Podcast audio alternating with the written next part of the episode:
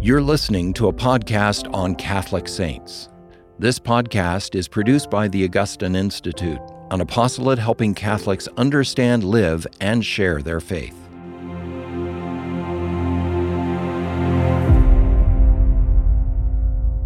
Hello, welcome to Catholic Saints. My name is Mary McGeehan, and I am joined with Dr. Chris Blum, the provost of the graduate school here at the Augustine Institute. Thank you for joining. Oh, Mary, Great to be here. Great to be with all of our Formed viewers. Thank you. Thank you. Pleasure to have you. And the episode today is on the life of St. Vincent de Paul. So, the series Catholic Saints is to learn a little bit about their life, mm-hmm. biographical sketch, legacy that they left to the church, mm-hmm. to really look to them as sources of inspiration for our own lives today and the Catholic pilgrimage that we are walking. Mm-hmm. So, to begin, St. Vincent de Paul can you give a brief biographical sketch? Sure. Where is he from? When did he live? Do mm-hmm. we know anything mm-hmm. about his family? To start. Mm-hmm. Yeah. So, for, born about 1580, uh, plus or minus a year or two, died in 1660. Okay. He was from southwestern France. So, for the, Mar- the Marshy plains south of the city of Bordeaux. Okay. So, the territory for shepherds, and he came from a shepherd's family. Um, it's not not clear how poor he was exactly, but certainly not a not a wealthy family.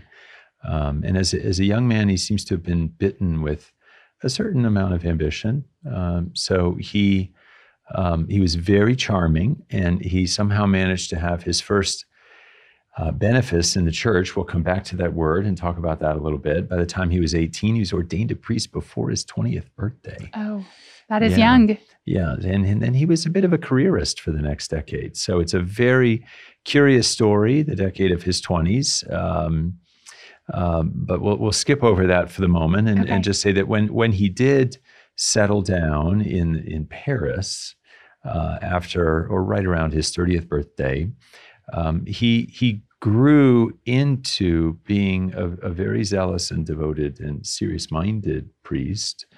Um, in his 40s, he founded a couple of religious orders a religious order for men called the Congregation hmm. of the Mission, a religious order for women called the Daughters of Charity.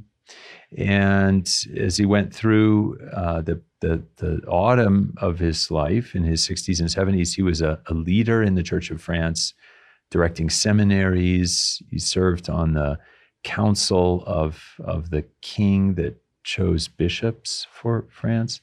Um, he was a spiritual director of, of renown for um, for priests often, um, and he had a kind of uh, training, a kind of informal training ground for priest leaders that he that he hmm. held.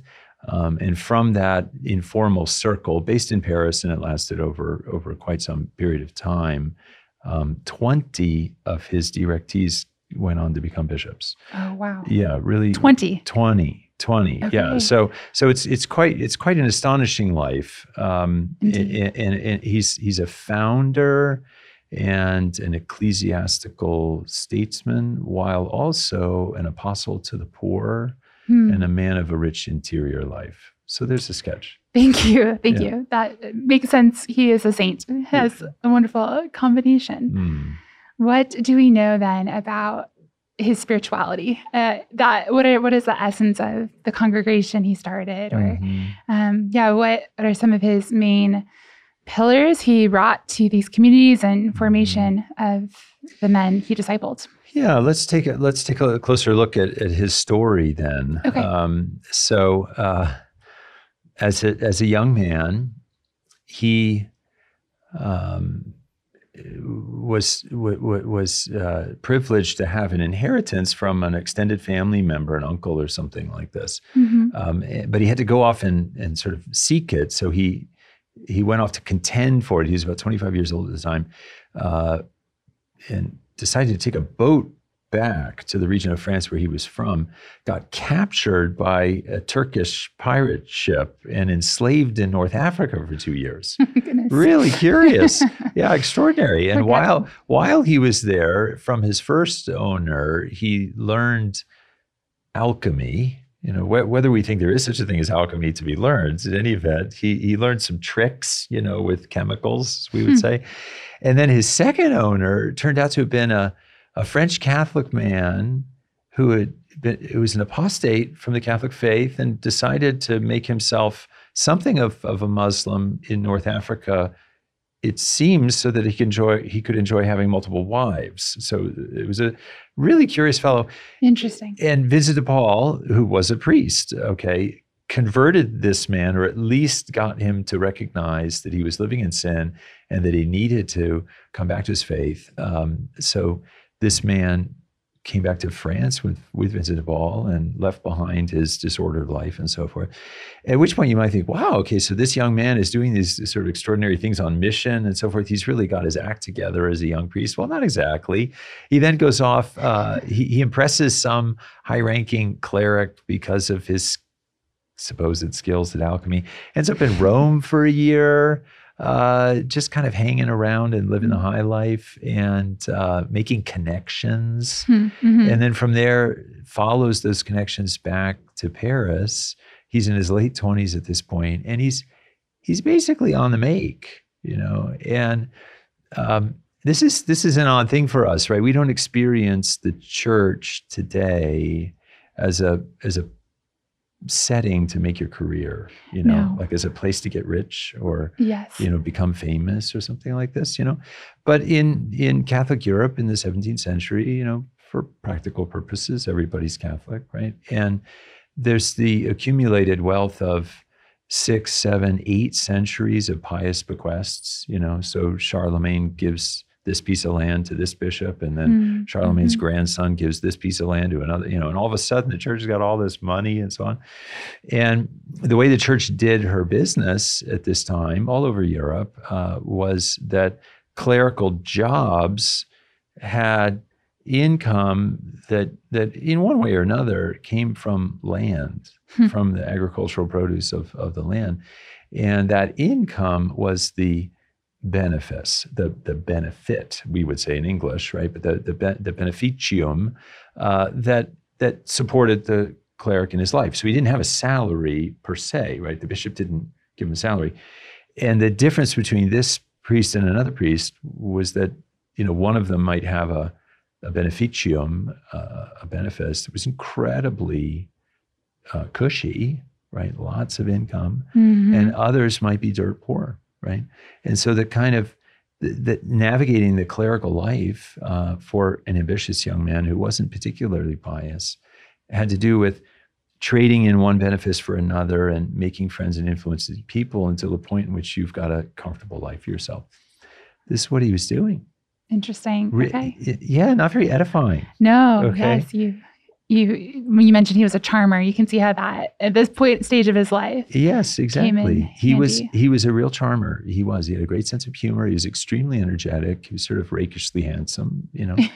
and um, what this landed him in uh, was uh, a situation in which he was he was the personal um, sort of chaplain, if you will, for the for the wife of one of the richest men in France. Okay, Hmm. Plum job, you know. Mhm. Um, this was the point in his life. is in his early 30s when he's he's actually starting to take his priesthood more seriously. He's met an older priest, a cardinal, in fact, a man named Bérulle, impossible to pronounce, uh, the uh, Cardinal de Bérulle, uh, who is who is basically a mystic, uh, Hmm. and he he insisted uh, to use our manner of speaking today. Okay, he he insisted that the Christian needed to have a personal relationship with Christ, right? So to meet Christ in this in the scriptures, to measure one's own life uh, against the Lord and so forth. And this came from the cardinal. This came said? from this Okay. this cardinal, this mystical fellow Bérulle, who had this influence uh, on, on Vincent de Paul and around, uh, you know, around his 30th birthday, around that time, 1609, 1610, 1611, 1612, he becomes the chaplain of this family. Hmm. And he's taking that work seriously. And the family owns all kinds of estates around France. And, and he had an, an extraordinary experience in 1617 at the age of 37 that that did lead to the abrupt change of life that you've been waiting for. Like, where, where's the saint? When You does he become holy? Where, what, what's going on here? You know. yes. And so he's he's out at you know some some village uh, that belongs to this very wealthy family, uh, in some sense, right? The the people are not they're not slaves or anything, but they the produce of their agricultural work is owed to the owners of, of the land, you know. So it's it's their village, you could say. Mm. And he's there eh, eh, getting to know these people and spending uh, 10 days or so with them. And a man uh, presents himself for the for the sacrament of penance for confession and uh, confesses some really terrible sin okay we don't know what it was but it was a serious mortal sin Hmm. um, and Vincent de Paul was really kind of taken aback that this man could have, because it was a sin he had committed 20 years prior or something like this, right? That this man could have been living in a state of mortal sin for half of his adult life and not going to confession, even though he was, uh, you know, deeply uh, contrite and troubled by this and so forth. And so he he dug a little deeper and he and he found out that it, it had to do with the formation of the priests in that region that that the man didn't trust any of the priests for one reason or another, right? Oftentimes the priests were, you know, relate, relatives, right? In other cases, the priests were living with concubines. In some cases, they were poorly educated and it was apparent to the faithful and so forth.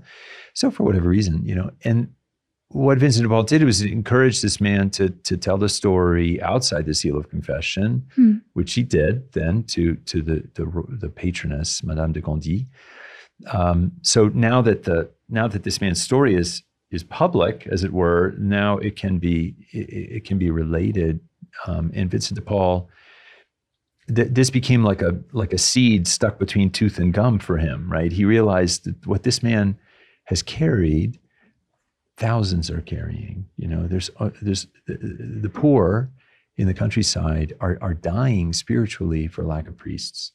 Hmm. Uh, so the result of this is he, he ends up founding a, a congregation to go out from the cities, Paris in particular, to the villages, to places where uh, the the local presbyterate is either not zealous or not well educated Okay. or both, you know, and to bring the light of the gospel to these places, which uh, which the congregation did to to great acclaim over over the next you know half century, and they're still Vincentians today, as they're called. And the heart of it, is, if I'm hearing it correctly, was there was a grace in in a confession where he felt the weight of the man's mortal sin having been unrepented, exactly. um, and the alarming, I guess, need to increase the formation of the Mhm. priest to the poor and to everyone, particularly the poor that he was working with. Um, Mhm. okay. Yeah, that's exactly it, right? To evangelize, to to to bring good news to the poor. Yes. This is what the Beautiful. the vision was, you know. And then as his as his life went on, um, it, it became much more complicated uh, because he he was a man of uh, great energy, great resources, really broad shoulders, and so people just kept asking him to do things. hmm Uh, so at a, at a certain point, um, he uh, he just ends up something of, of of this ecclesiastical statesman type, where he's forming other priests to go out and do the kind of work that he himself had been doing as as a younger man. Okay. Thank you. That is very helpful. The context. Hmm. What would you say? Often the God the Father sends saints to be this antidotal medicine of a Mhm. particular time uh, and balm for a culture. How, what would you summarize Saint Vincent de Paul's medicinal spiritual balm Yeah. was to Yeah. this region in France and consequently the, the fruit of the congregation he started? Yeah, into the into the whole kingdom really, because Paris was the principal city Okay. there. Um, so we're in the uh, the the century following the Council of Trent. Right, Council of Trent closes in 1563, which is pretty much the same year that France is plunged into about 30 years of religious war between the Calvinists and, and the Catholics. Uh, it's not a constant war; it's episodic. Uh, nevertheless, France arrives at the end of that period of strife, 1598, um, with a lot of you know having experienced a lot of suffering, hmm a lot of dislocation, and so on, and not having at all implemented the Council of Trent. Okay, so if we Hmm. if we pop down at France in let's let's just take the year uh, 1612 when Vincent de Paul became the chaplain to the Gondi family. Uh, there's maybe two seminaries in all of France. Hmm. Okay, yeah. So uh, now you know that's okay. I mean, for for most of the history of the church, bishops trained their own men for the priesthood, and would send them off to the great European universities like the University of Paris and so forth, where there were little colleges where they could live in priestly life and so forth. So it's not it's not as though there weren't ways for priests to get educated, but when we think of priestly education as involving this intense period of being set aside from the world and under close spiritual direction and so forth, that's Yes. all a product of the Council of Trent. Okay. And the Council of Trent called for seminaries to be to be created Hmm. in in its last sessions in in 1563. And you know, you fast forward 50 years to 1613 in France, and it just had the work has not been done. Okay, so Vincent de Paul ends up being the the the man who is is is maybe the most energetic, um, uh, you know, doer of of what the Council of Trent had asked for. So he's involved in the founding of about 12 different seminaries. Okay, training men to staff those seminaries. Hmm. And he's, as I mentioned, he's involved in this sort of personal training of priests that leads to um, men of, of significant zeal becoming bishops in their own right. Uh, and I think this is maybe the most remarkable thing about him. You know, you ask about his his spiritual life. It's it's very simple, right? Humility, uh, a, a- poverty of life, right? So Mhm. Hard work, no frills living, you know, do do the work of evangelization and catechesis, Mm. um, and um, and did I say humility? I said I said humility, Yes, right? humility. And and then he he was famous for having said, um, "We must become interior men," right? So this was you know wow. prayer, humility, hard work, service to the poor. There, there we go. Right, very simple, uh, right out of the heart of the gospel kind of spirituality. And and I think the, the you know the amazing thing about him is that whether he was in his 40s or whether he was in his 70s, some somehow the imprint of of this, uh, you know, this zeal is is is placed on other other men. You know, so he's he's a leader of men in in a very effective way. Men come in contact with him and they're changed, hmm um, and uh, it's really it, it's really quite something. Sounds Yeah. like he was a, a witness to the gospel in a way that potentially wasn't being as manifested as commonly, but had a, a ripple effect of re, Mhm. um, just yeah, manifesting that simplicity and uh, reach, outreach to the poor. And I did not know that he was one of the the first to really plant the seeds of you know the seminaries and formation that we see today in the life of the Mhm. church. I I know he is known as the patron of all acts of charity. Yeah.